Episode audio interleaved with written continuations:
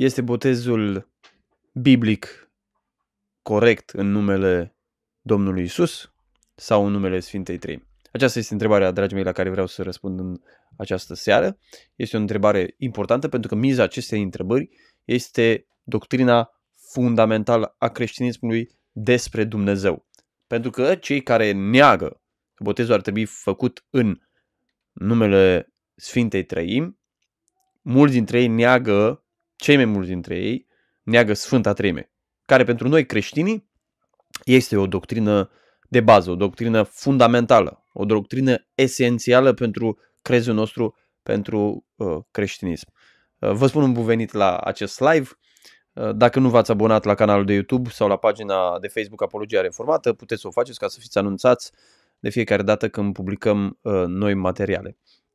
Uh, intrăm direct uh, în subiectul acesta. Uh, aparenta problemă ridicată de persoanele care zic că în botezul n-ar trebui făcut în numele Sfintei Treimi, a Tatălui și a Fiului și a Sfântului Duh, ci în numele Domnului Isus, aparenta problemă ridicată de aceștia este că Matei 28 cu 19 spune, uh, citând pe Domnul Isus Hristos, uh, să mergem în toată lumea, să facem ucenici botezându-i numele Tatălui, a Fiului și a Duhului Sfânt, în timp ce Luca, în faptele apostolilor, de fiecare dată când vorbește despre botez, vorbește despre botezul în numele Domnului Isus Hristos.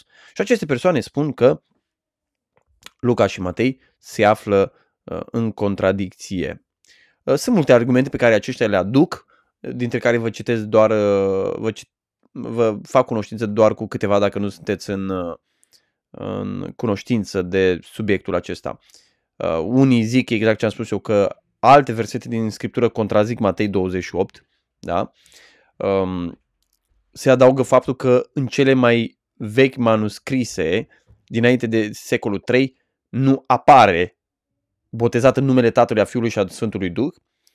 Se mai uh, precizează că creștinii din perioada primară nu botezau în numele Sfintei Treim, ci în numele Domnului Isus, așa cum arată Cartea Fapte.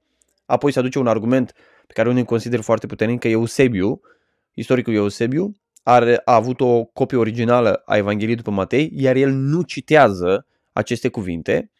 Alții au o listă foarte mare de citate din uh, scrieri catolice care spun că botezat în numele Tatălui, a Fiului și a Sfântului Duh a fost adăugat ulterior.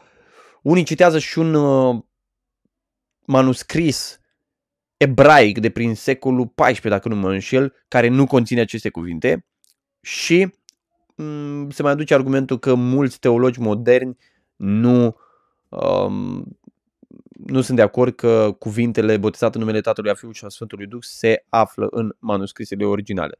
Deci cam acestea ar fi argumentele primare care se uh, aduc. Cum am spus, miza este una foarte importantă. Miza este doctrina fundamentală a Sfintei Trimi. Care cred că este confuzia? Uh, confuzia este și confuziile care se creează, că sunt mai multe de fapt, este că doctrina Sfintei Trăimi ar fi biblică, da? Al doilea lucru, că Biblia este coruptă. Pentru că în momentul în care spui, Matei spune uh, botezat în numele Tatălui, a Fiului și a Sfântului Duh și această formulă a fost adăugată ulterior, spui că Matei se află în contradicție cu Luca. Și implicația foarte importantă aici, deci nu intrat în, intrați în discuțiile astea într-un cerc foarte vicios care te poate duce până la erezie. De ce? Pentru că dacă Matei greșește în Matei 28, de unde știm noi că Matei nu greșește și de altă parte? De unde știm că nu greșește și Ioan? De unde știm că nu greșește și Pavel? Și veți vedea că multe persoane care resping formula aceasta botezată în numele Tatălui, a Fiului și a Sfântului Duh, de fapt resping Scriptura, resping canonul Noului Testament. Multe din persoanele acestea s-au întors la iudaism pentru că nu mai au credere în canonul Noului Testament. Multe dintre persoanele acestea cred că toată Scriptura Noului Testament este coruptă. Multe dintre persoanele acestea s-au tăiat în prejur, au început să țină sărbătorile evrei și nu mai sunt creștini, au apostaziat. De la ce? De la punctul acesta au pornit. Că Matei 28 cu 19, botezat în numele Tatălui, a Fiului și a Sfântului Duh, nu este în canonul Noului Testament. Și că Evanghelia după Matei este coruptă. Dacă Scriptura Noului Testament ar fi coruptă doar într-un singur pasaj, pasajul acela poate să fie un pasaj despre mântuirea sufletelor noastre. Și atunci nu mai poți să ai încredere în niciun pasaj din Sfânta Scriptură pentru că nu știi unde e coruptă. Da? Uh, un alt lucru foarte important este că, sau o implicație este că creștinismul de astăzi este falsificat. Da? Dacă doctrina Sfintei Treimi nu este biblică, dacă Biblia a fost coruptă, înseamnă că creștinismul pe care noi îl trăim astăzi este un creștinism fals, corupt de Biserica Catolică sau nu mai știu de cine. Depinde de teoria conspirației pe care o susține unul sau altul care argumentează în felul acesta. Întrebarea este cum ajung oamenii aici? Eu personal am întâlnit și am avut la un moment dat un val de unii se numeau adventiști, alții, eu cred că erau de fapt un fel de neo-iudaizatori, care pur și simplu au respins creștinismul Noului Testament, au respins divinitatea lui Hristos, au respins canonul Noului Testament, uh, au respins creștinismul practic și s-au întors la anumite practici uh, iudaice, pretinzându-se sau prezentându-se pe ei ca un fel de uh, iudei, da?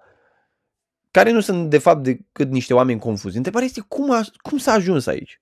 Cum s-a ajuns aici? Primul lucru pe care l-aș spune este că se ajunge aici de la necunoașterea istoriei. Da?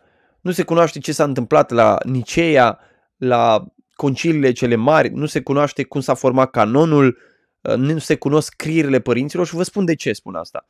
Pentru că dacă oamenii ăștia ar avea o cunoaștere elementară a istoriei, ar ști că înainte de secolul 3, da? înainte ca să apară manuscrise cu Evanghelia după Matei, da, manuscrise pe care le avem. Există manuscrise cu Evanghelia de, după Matei înainte de secolul 3, dar nu conțin nu doar formula botezată în numele Tatălui, a Fiului și a Sfântului Duh, ci nu conțin toate Matei, uh, ultimul capitol din Matei. Da?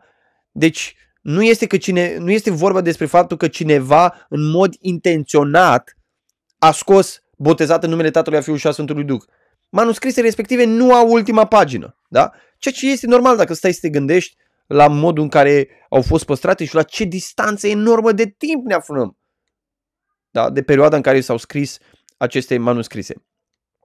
De exemplu, învățătura celor 12 apostoli, care se spune că a fost scrisă de între anul 50 și 90, prezintă formula aceasta, botezată în numele Tatălui, a Fiului și a Sfântului Duh. Da? Deci nu, cum zic cei care resping uh, Evanghelia după Matei sau spun că a fost corupt pasajul acesta, nici vorbă că a fost adăugat în secolul 3. Nici vorbă. Avem un text din secolul 1, da? aparte de Sfânta Scriptură. Justin Martirul, în prima lui apologie, anul 155, folosește exact aceeași expresie. Tațian, într-o dizertație de-a lui, un fel de armonie ale celor patru evanghelii, scris prin anul 170-175, folosește formula asta. Irineu, împotriva ereticilor, în, prin uh, anul 190, în cartea treia, și nu doar în cartea, în, în foarte multe pasaje, Irineu folosește formula aceasta, numele Tatălui, a Fiului și a Sfântului Duh. Vorbește despre Sfânta Treime foarte mult Irineu în scrierile sale. Tertulian în cartea despre botez, în anul 200, da? Înainte de conciliul de la Nicea. Uh, Tertulian în potriva lui Praxias, în anul 216. Hipolit, prin anul 230. Uh, Origen în comentariu către romani. Uh, Grigorie Taumaturgul, într-o mărturisire de credință în anul 250.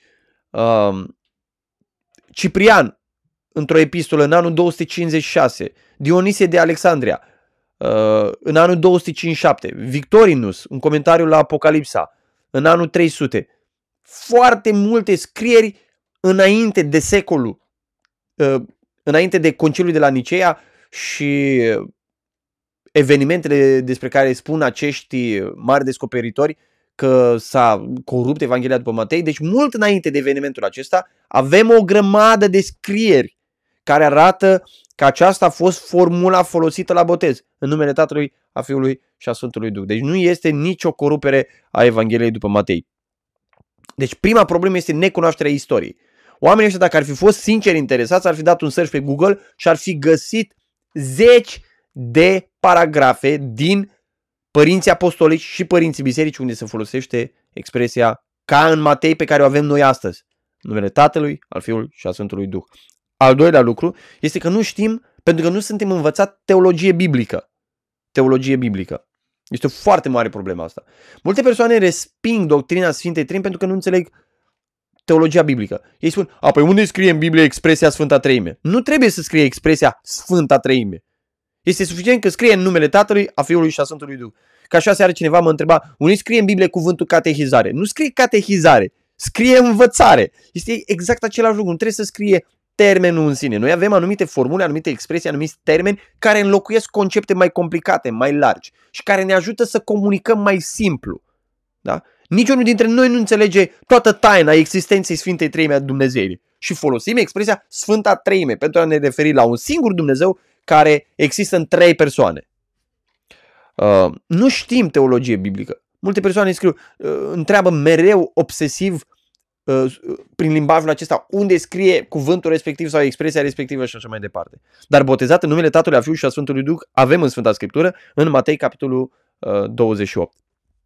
Um, da, trebuie să învățăm teologie biblică, asta este opinia mea. Al treilea lucru, oamenii nu mai știu logică. Oamenii nu mai știu logică simplă, banală. Și oamenii se apropie cu strâmbătatea minții lor la Sfânta Scriptură și când citesc Biblia, strâmbă Biblia. Pur și simplu o strâmbă. De ce? Pentru că ei citesc cu mintea lor sucită, cu mintea lor strâmbă, cu mintea lor defectă, cu mintea lor irațională. De aceea ar trebui să se facă multă logică în școală. Uh, fie că e vorba de școala publică sau școala acasă, da? De ce spun lucrul acesta? Oamenii nu mai au capacitatea de a sintetiza mai multe versete. Nu au capacitatea de a integra informațiile pe care le-au luat din mai multe versete, de a integra într-o teologie consistentă. Adică, doamne, dacă Matei spune botezat în numele Tatălui, a Fiului și a Sfântului Duh, iar Luca spune botezat în numele lui Isus, ei nu pot fi în contradicție. Eu trebuie să am capacitatea aceasta care ține de, este o abilitate logică de a sintetizai informațiile, de a le integra într-un sistem doctrinar coerent. Oamenii nu mai pot gândi logic astăzi. Și spune, a, păi Luca se contrazice cu Matei. Stupid. Stupid, pur și simplu. Pentru că oamenii nu pot să integreze lucrul acesta. Și voi arăta ulterior cum trebuie integrate aceste seturi de pasaje care par să se contrazică între ele. Par să se contrazică, repet, pentru oameni care au mintea strâmbă. Pentru oameni care nu sunt învățați să gândească. Și acesta este rolul, dragii mei, acestor live-uri pe care le fac. Rolul acestor da, live-uri nu este ca să vă aduc nu știu ce informații din astea ezoterice pe care le-am descoperit eu azi noapte în vis. Sau că am citit nu știu ce cărți din astea secrete pe undeva. Nu. Rolul acestor live-uri este să, să ofer un mic ajutor pe care îl pot da tuturor celor care sunt interesați pentru a vă ajuta pentru a vă sprijini în măsura în care eu mă pricep la lucrul acesta, să gândim logic, să învățăm împreună să gândim logic, să studiem, să căutăm, să cercetăm și să facem lucrul acesta într-un mod consistent, rațional, folosindu-ne mintea, nu emoțiile, folosindu-ne mintea, nu uh, aderența la un cult al personalității, la o anumită vedetă religioasă, la un anumit uh, păstor star, folosindu-ne mintea, rațiunea corectă, gândirea, un sistem de interpretare corect, nu uh, sistemul de interpretare pe care ni l-a livrat fără să-l mestecăm bine denominația sau cultul din care facem parte. Ăsta este rostul acestor live-uri. Este doar o paranteză scurtă. Deci al treilea lucru este că oamenii nu mai știu logică și vin cu strâmbătatea și uh, stricăciunea minților la scriptură și sucesc scriptura. Da? Nu sunt capabili să sintetizeze pasajele, nu sunt capabili să uh, armonizeze pasajele. Chiar din secolul I s-au scris, secolul I-II s-au scris armonii ale Sfintelor Scripturii. Uh, în al patrulea rând, oamenii nu au o hermeneutică, adică un sistem de interpretare de bază. Deci nu mă refer la ceva complicat. Să nu înțelegi că eu vreau să spun, a, eu am făcut teologie și sunt mai deștept decât voi și dacă nu știți teologie, trebuie să stați să mă ascultați pe mine să vă explic eu, domnule, cum stă treaba. Nu nici vorba de așa ceva. Există un sistem hermeneutic de bază pe care noi toți îl putem cunoaște și care este logic. La școală, chiar ni se spunea la teologie, sunt anumite reguli de interpretare de bun simț pe care le poate înțelege și o femeie la 80 de ani. Da? Și anume, vă dau două, două exemple. Să fii interesat de scopul unui autor. De ce a scris Matei botezat în numele Tatălui, a Fiului și a Sfântului Duh și nu botezat în numele lui Isus? Simplu. Vă spun, doar dacă ți-ai pune întrebarea asta, ți-ai ai răspunde la această dilemă pe care o ridică tot felul de eretici și apostați. Că Matei a fost corupt, că botezul trebuie făcut în numele lui Isus, că Isus este doar un om, nu este divin, este doar un trimis al lui Dumnezeu, un uns, un profet mai mare și așa mai departe. Simplu dacă te întreba care a fost scopul lui Matei. Sau dacă te întreba care a fost contextul în care a scris Matei. Sau dacă te întreba care au fost destinatarii lui Matei. Și vei vedea, destinatarii lui Matei au fost în principal evrei. Evrei. Evreii credeau într-un singur Dumnezeu, cum credem și noi. Evrei au avut mereu problemă cu momentele în care Domnul Isus Hristos a spus eu sunt sau s-a identificat cu Tatăl. De aceea, când Domnul Isus Hristos îi trimite pe evrei că apostolii au fost evrei, să predice Evanghelia, i-a trimis să predice în numele Tatălui, a Fiului și a Sfântului Duh. Evrei urmau să citească Evanghelia după Matei, care este adresată în mod special evreilor, și erau confruntați cu această doctrină pe care ei o respingeau. Da? Dacă vrei să fii creștin, trebuia să accepti doctrina Sfintei Trei. Vedeți? Dacă ai un sistem hermeneutic de bază, care să te oblige să spui câteva întrebări banale, care a fost scopul acestui text? Cui a scris acest autor? Care este contextul acestui pasaj și așa mai departe? Scap de orice confuzie. Al cincilea lucru, oamenii, foarte mulți oameni de astăzi, își exprimă dorința de a se întoarce la creștinismul original. Originar, la creștinismul primar, se folosesc uh, expresiile astea, termenii ăștia care sunt foarte atractivi, nu? Noi toți am dorit să ne întoarcem la creștinismul primar, să credem ce au cre- crezut creștinii în primul viac, să trăim cum au trăit creștinii în primul viac. Uh, sună foarte atractiv, foarte atractiv. Problema este că mulți dintre ei fugind uh, către creștinismul primar, au ajuns la erezii care au existat în biserica primară. Da? Au ajuns la erezii din secolul I, secolul II, secolul III. Dragii mei, doctrina Sfintei Trei mi-a fost lămurită din primele secole. Oamenii ăștia vin după 1700 de ani și chestionează lucruri care au fost lămurite deja. S-au scris mii de pagini pe subiectele astea și pot fi citite acum. Se găsesc în limba română tratate care argumentează pentru Sfânta Treime, pentru Dumnezeirea lui Hristos, pentru Dumnezeirea Duhului Sfânt. Tratate care argumentează de ce uh, uh, Scriptura învață un singur Dumnezeu care există în trei persoane. Dar când crezi că descoperi tu, singur sub un copac, citind nu știu ce articole sau scritori dubioși, uh, creștinismul primar, creștinismul primului veac, creștinismul originar, de fapt te poți trezi că descoperi niște învățături demonice care te duc în apostazie și rătăcire care au existat, da, de la început, care sunt și ele într-un sens primare. Deci dorința asta de a te întoarce la primar și originar este lăudabilă și eu aș vrea. Să întoarcem la anumite aspecte la creștinismul original și primar. Dar trebuie să avem foarte grijă cine ne livrează creștinismul primar, pentru că sunt foarte mulți descoperitori din ăștia care ne dau un creștinism primar, alții ne dau un alt fel de creștinism primar și atunci te întrebi, mă, câte feluri de creștinismuri primare uh, uh, au existat? Nu trebuie să fie un singur creștinism primar. Iar creștinismul primar se găsește în Sfânta Scriptură. Dar în momentul în care tu spui că Matei e corupt sau Ioan e corupt sau Pavel e corupt, cum mai poți găsi care e creștinismul primar? Vedeți? În ce hățiș, în ce buruieni eretici au intrat oamenii aceștia. Al șaselea lucru. Oamenii în general sunt leneși și chiar Biblia spune că sunt lesne crezători. Adică cred ușor orice lucru. De ce spun asta? Oamenii nu știu și nici nu vor să cerceteze. Suntem cea mai tehnologizată uh, generație.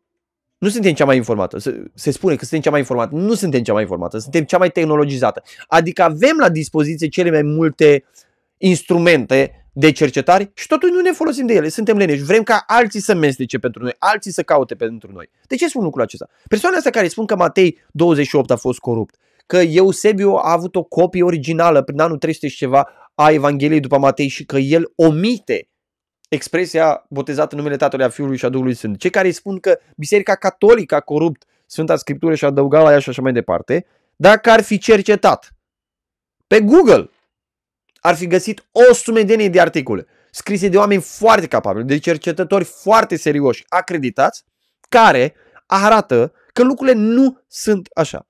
Eu vă pot pune la dispoziție acum într-o fracțiune de secundă și cui dorește pun un articol care se ocupe exact de versetul acesta în care puteți verifica zeci de citate înainte de Eusebiu, înainte de conciliul de la Niceea, înainte de oficializarea canonului Noului Testament, care arată că scriitori din primul veac, din al doilea veac, din al treilea veac, citau din Matei în formula pe care noi avem astăzi, acum după 2000 de ani, dragii mei.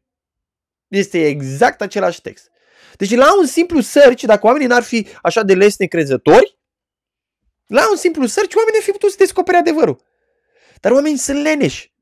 Au găsit un articol incendiar. Unii zic descoperire incendiară. Eu cred că e o erezie incendiară. E o învățătură demonică incendiară. Pe mine, eu când văd titluri din astea, deja uh, mi se aprinde becul roșu. Și știu că ceva nu e curat la mijloc. Și astăzi uh, m-am pus să caut, am dat un simplu search, am deschis primul articol și al doilea articol. Și am putut verifica în surse primare. Am cărți din scrierile apost- părinților apostoli, din scrierile părinților biserici și am verificat. Lucrurile sunt adevărate. Formula pe care noi avem Matei 28, botezat în numele Tatălui, a Fiului și a Duhului Sfânt, se găsește în foarte multe texte dinainte de Eusebiu, dinainte de Conciliul de la uh, Nicea. Și ultimul lucru, oamenii disprețuiesc istoria, dragii mei. Oamenii disprețuiesc istoria bisericii. Ei cred că creștinismul a început, nu știu, cu anabaptiștii, de prin secolul 15 sau că a început cu reformatorii sau că a început... Nu. Nu, creștinismul a început cu Domnul Isus Hristos. Și s-a continuat de-a lungul viacurilor și avem mărturii uh, despre tot ce este elementar pentru noi ca și creștini. Oamenii disprețuiesc cu istoria și dacă n-ar fi disprețuit istoria, ar fi aflat că ereziile lor, cum este erezia antitrinitariană, a fost combătută de peste 1700-1800 de ani. De peste 1700-1800 de ani. Au fost unii adventiști sau pentecostali, unitarieni, care, cred doar în, care nu cred în Dumnezeirea lui Hristos și a Duhului Sfânt, care m-au provocat la discuții și am spus, nu voi intra la nicio discuție cu voi până nu citiți o scriere a lui Atanase, a lui Vasile cel Mare, o scriere importantă care tratează Dumnezeirea lui Hristos sau doctrina Sfintei Treimi. Pentru că mi se pare vă spun sincer, mi se pare în neregulă. Mi se pare o brăznicie chiar.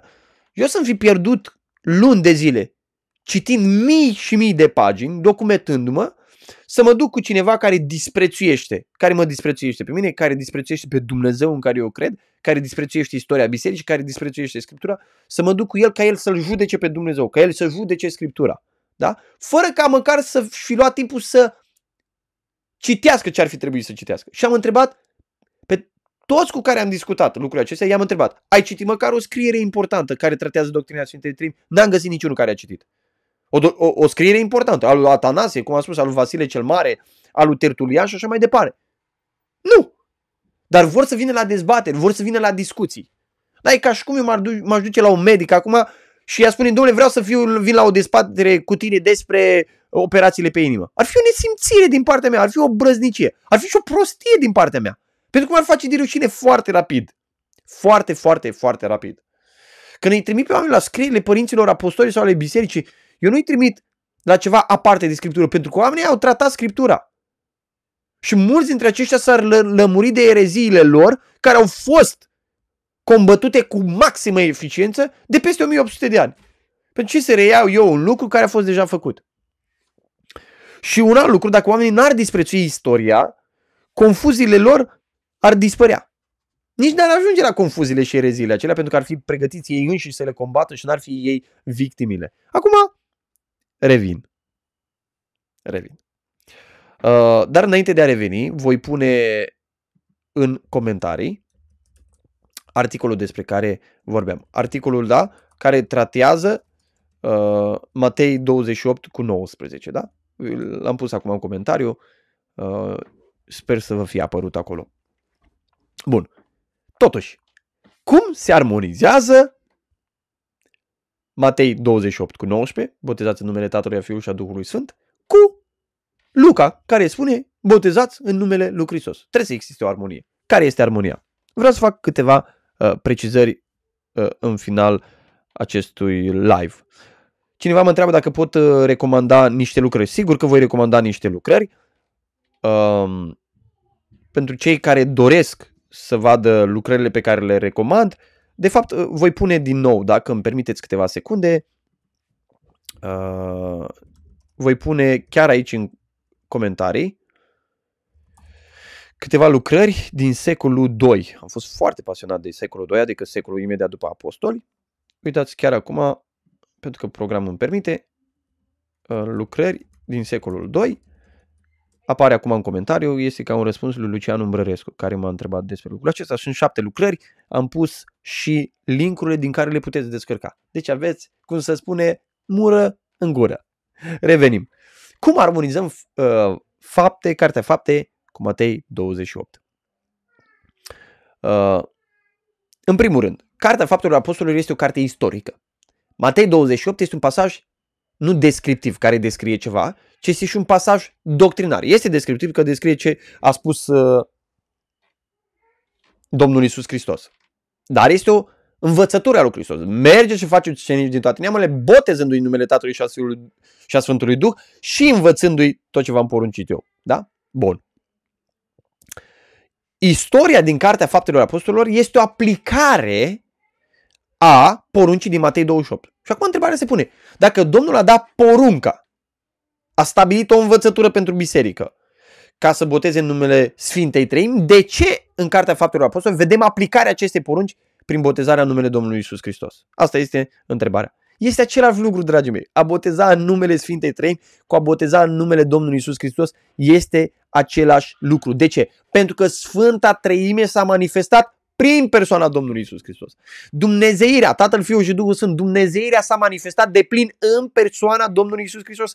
Asta este una dintre învățăturile de bază creștine. De bază. Eu și Tatăl una suntem. Cine m-a văzut pe mine a văzut pe Tatăl. Eu fac ce văd la Tatăl. Deci Domnul Isus Hristos a fost manifestarea. A fost întruparea Dumnezeirii pe pământ. Da? Deci Domnul Isus Hristos a fost a doua persoană a Sfintei Treimi care a purtat interesele, agenda, autoritatea întregii Sfintei Treimi. Așadar, oricine se boteza în numele Domnului Isus Hristos se boteza de fapt în numele Sfintei Treimi care l-a trimis pe Domnul Isus Hristos. Asta este explicația foarte simplă. Tatăl nu s-a întrupat. Duhul Sfânt nu s-a întrupat. Ci Domnul Isus Hristos a fost singurul care a luat carne și sânge ca noi, s-a făcut ca noi, a avut suflet omenesc. A fost ca noi, a fost om adevărat. A fost Dumnezeu, dar a fost om adevărat. El a fost cel... Sfânta trimis l-a trimis pe el să fie cel mai aproape de noi. Așadar, atunci când cineva este botezat în numele lui Isus, este botezat în numele Sfintei Trăimi, pentru că el este trimisul Sfintei Trăimi. De ce au botezat totuși în numele Domnului Isus? Au botezat în numele Domnului Isus pentru că piatra de potignire a evreilor și a neamurilor a fost Fiul lui Dumnezeu. Isus Hristos, care a murit atârnat pe o cruce. Noi ne-am obișnuit așa de mult cu crucea, pentru noi crucea este un simbol drăguț. Un simbol prețios pentru noi, poate. Dar în vremea aceea nu era. În vremea aceea crucea era cea mai oribilă formă de torturare, disprețuire și o cărâre, bajocorire a unei persoane. Oamenilor din secolul I să le fi spus că un om omorât ca un revoluționar, atârnat pe o cruce, în rușine, a spune că omul acela este mântuitorul păcătoșilor era o, o, o enormitate, era ceva imposibil de crezut până Duhul Sfânt nu le lumina mintea. De aceea, pentru a verifica că un om este creștin, erau botezați în numele acestuia pe care evreii l-au lepădat. În numele acestuia care era o pricină de potignire pentru neamuri. Înțelegeți? Deci, piatra de poctinire era Domnul Isus. Deci găsim în Corinteni, când Pavel spune, nimeni nu poate să spună Isus este Domnul decât prin Duhul Sfânt. De ce Isus este Domnul? Dumnezeu nu este Domnul? Sigur că este. Dar Isus era piatra de potignire. El era cel respins. Um, el era cel lepădat. Sau uh, avem în cartea faptului evenimentul acela în care unii se răscoală împotriva apostolului și spun ei zic că uh, Isus este Domnul și nu recunosc pe cezarul. Înțelegeți? Acesta a fost motivul principal pentru care au botezat, în faptele apostolului se spune că au botezat în numele Domnului Isus Hristos. Astfel, Domnul Isus este împlinirea promisiunilor din Vechiul Testament. Este împlinirea planului lui Dumnezeu revelat în Vechiul Testament. Este împlinirea prefigurărilor, jertfelor din Vechiul Testament. Este împlinirea sau uh, punerea în aplicare a planului etern, a consfătuirii eterne dintre cele trei persoane ale Sfintei Treimi. Da? Isus este. Isus este împlinirea. De aceea erau botezați în numele Domnului Isus, iar Domnul Isus a vorbit despre Tatăl, Fiul și Duhul Sfânt. Astfel când erai botezat în numele Domnului Isus, acceptai tot ce a spus Domnul Isus Hristos. În primul rând despre Dumnezeu. Despre Tatăl, despre Fiul și despre Duhul Sfânt. Acum vedeți dumneavoastră, în faptele apostolilor nicăieri nu spune că erau botezați rostind formula în numele Tatălui, a Fiului și a Sfântului Duh. Asta este problema noastră. Noi credem că în faptele apostolilor, cei mai mulți dintre noi poate, că în faptele apostolilor ei la botez spuneau, te botez în numele Domnului Isus. Dar Biblia nu spune nicăieri că ei rosteau formula asta. Eu nu spun că nu o rosteau, dar nu spune că o rosteau. Spune că botezau în numele acesta. Ce înseamnă a face ceva în numele cuiva? A face ceva în numele cuiva înseamnă a face ceva în autoritatea cuiva. a face ceva înlocuind pe cineva, a face ceva ca și cum persoana respectivă ar face ceva. Când te duci și faci o procură cuiva ca să aibă drept asupra unei proprietăți, asupra unui lucru de al tău sau ca să ia niște decizii în locul tău, el face lucrurile, vorbește în numele tău. Ce înseamnă lucrul acesta? Înseamnă că tu i-ai dat autoritatea de a te reprezenta. Da? Asta înseamnă. Asta nu exclude că tu spui, eu vin în numele lucrutare. Poți să spui lucrul ăsta. Dar tu, dacă ai un document legal, tu nici nu trebuie să spui lucrul acesta. De ce? Pentru că documentul legal atestă că tu acționezi, vorbești, lucrezi în numele persoanei respective. Deci când Biblia spune că botezau în numele lui Isus, nu spune că rosteau numele lui Isus sau formula te botezi în numele lui Isus la botez. Sper că distinția este ușor de înțeles. Pentru că nu este uh, eu cred că nu este deloc complicată. Absolut deloc complicată. Deci Domnul Isus Hristos însuși nu ne spune să uh, botezăm rostind numele Domnului Isus Hristos. Ci Domnul Isus Hristos ne spune să botezăm, adică să acționăm în numele Domnului Isus Hristos. Da. Asta ne spune Domnul Isus Hristos. Deci cei care spun, uh, nu, domnule, că spune să botezăm folosind formula aceasta. Nu, Biblia nu spune să botezăm form, folosind formula aceasta. Nicăieri nu găsim în Scriptură uh, spunându-se trebuie să folosim formula aceasta. Dacă mă înțelegeți pe mine, trebuie să, dacă mă întrebați pe mine, uh, trebuie să folosim formula aceasta, da, eu aș recomanda să folosim formula aceasta și având în vedere toate ereziile antitrinitariene, toate ereziile uh, împotriva lui Hristos, care neagă Dumnezeirea lui Hristos, Uh, eu aș spune că ar fi indicat să folosim formula din Matei, da? Pentru a separa și pentru a fi siguri că cei pe care îi botezăm cred în Dumnezeu așa cum credem noi. Asta ar fi, uh, ar fi recomandarea mea și eu cred că uh, nu este o recomandare rea. Da. Uh, dragii mei, acestea fiind spuse, cred că lucrurile au devenit puțin mai clare decât au fost până acum, cel puțin pe uh, pentru o parte dintre dumneavoastră. Sper să vă fi fost de folos, sper să fi fost un exercițiu logic, hermeneutic, biblic, uh, important, care v-a dus un oarecare folos. Dacă da, nu uitați, abonați-vă la canalul de YouTube Apologia Reformată, abonați-vă la pagina de Facebook Apologia Reformată și dați clipul acesta mai departe. Știți cum ereticii sunt foarte activi. Dumneavoastră nu vă ia decât uh, un uh, oarecare click, un share, un like pentru a răspândi lucrurile acestea mai departe. Uh, pentru toți cei care au fost unele persoane care, mă scuzați, m-au întrebat de-a lungul timpului dacă pot să sprijine uh, cu ceva uh, lucrare pe care noi o facem online și eu și soția mea, eu singur, câteodată cu ea, în mai multe feluri, Uh, cei care doriți să faceți lucrul acesta, contactați-mă privat și o să vă spun uh, exact cum puteți contribui foarte practic. Acestea fiind spuse, vă doresc o seară binecuvântată. La revedere!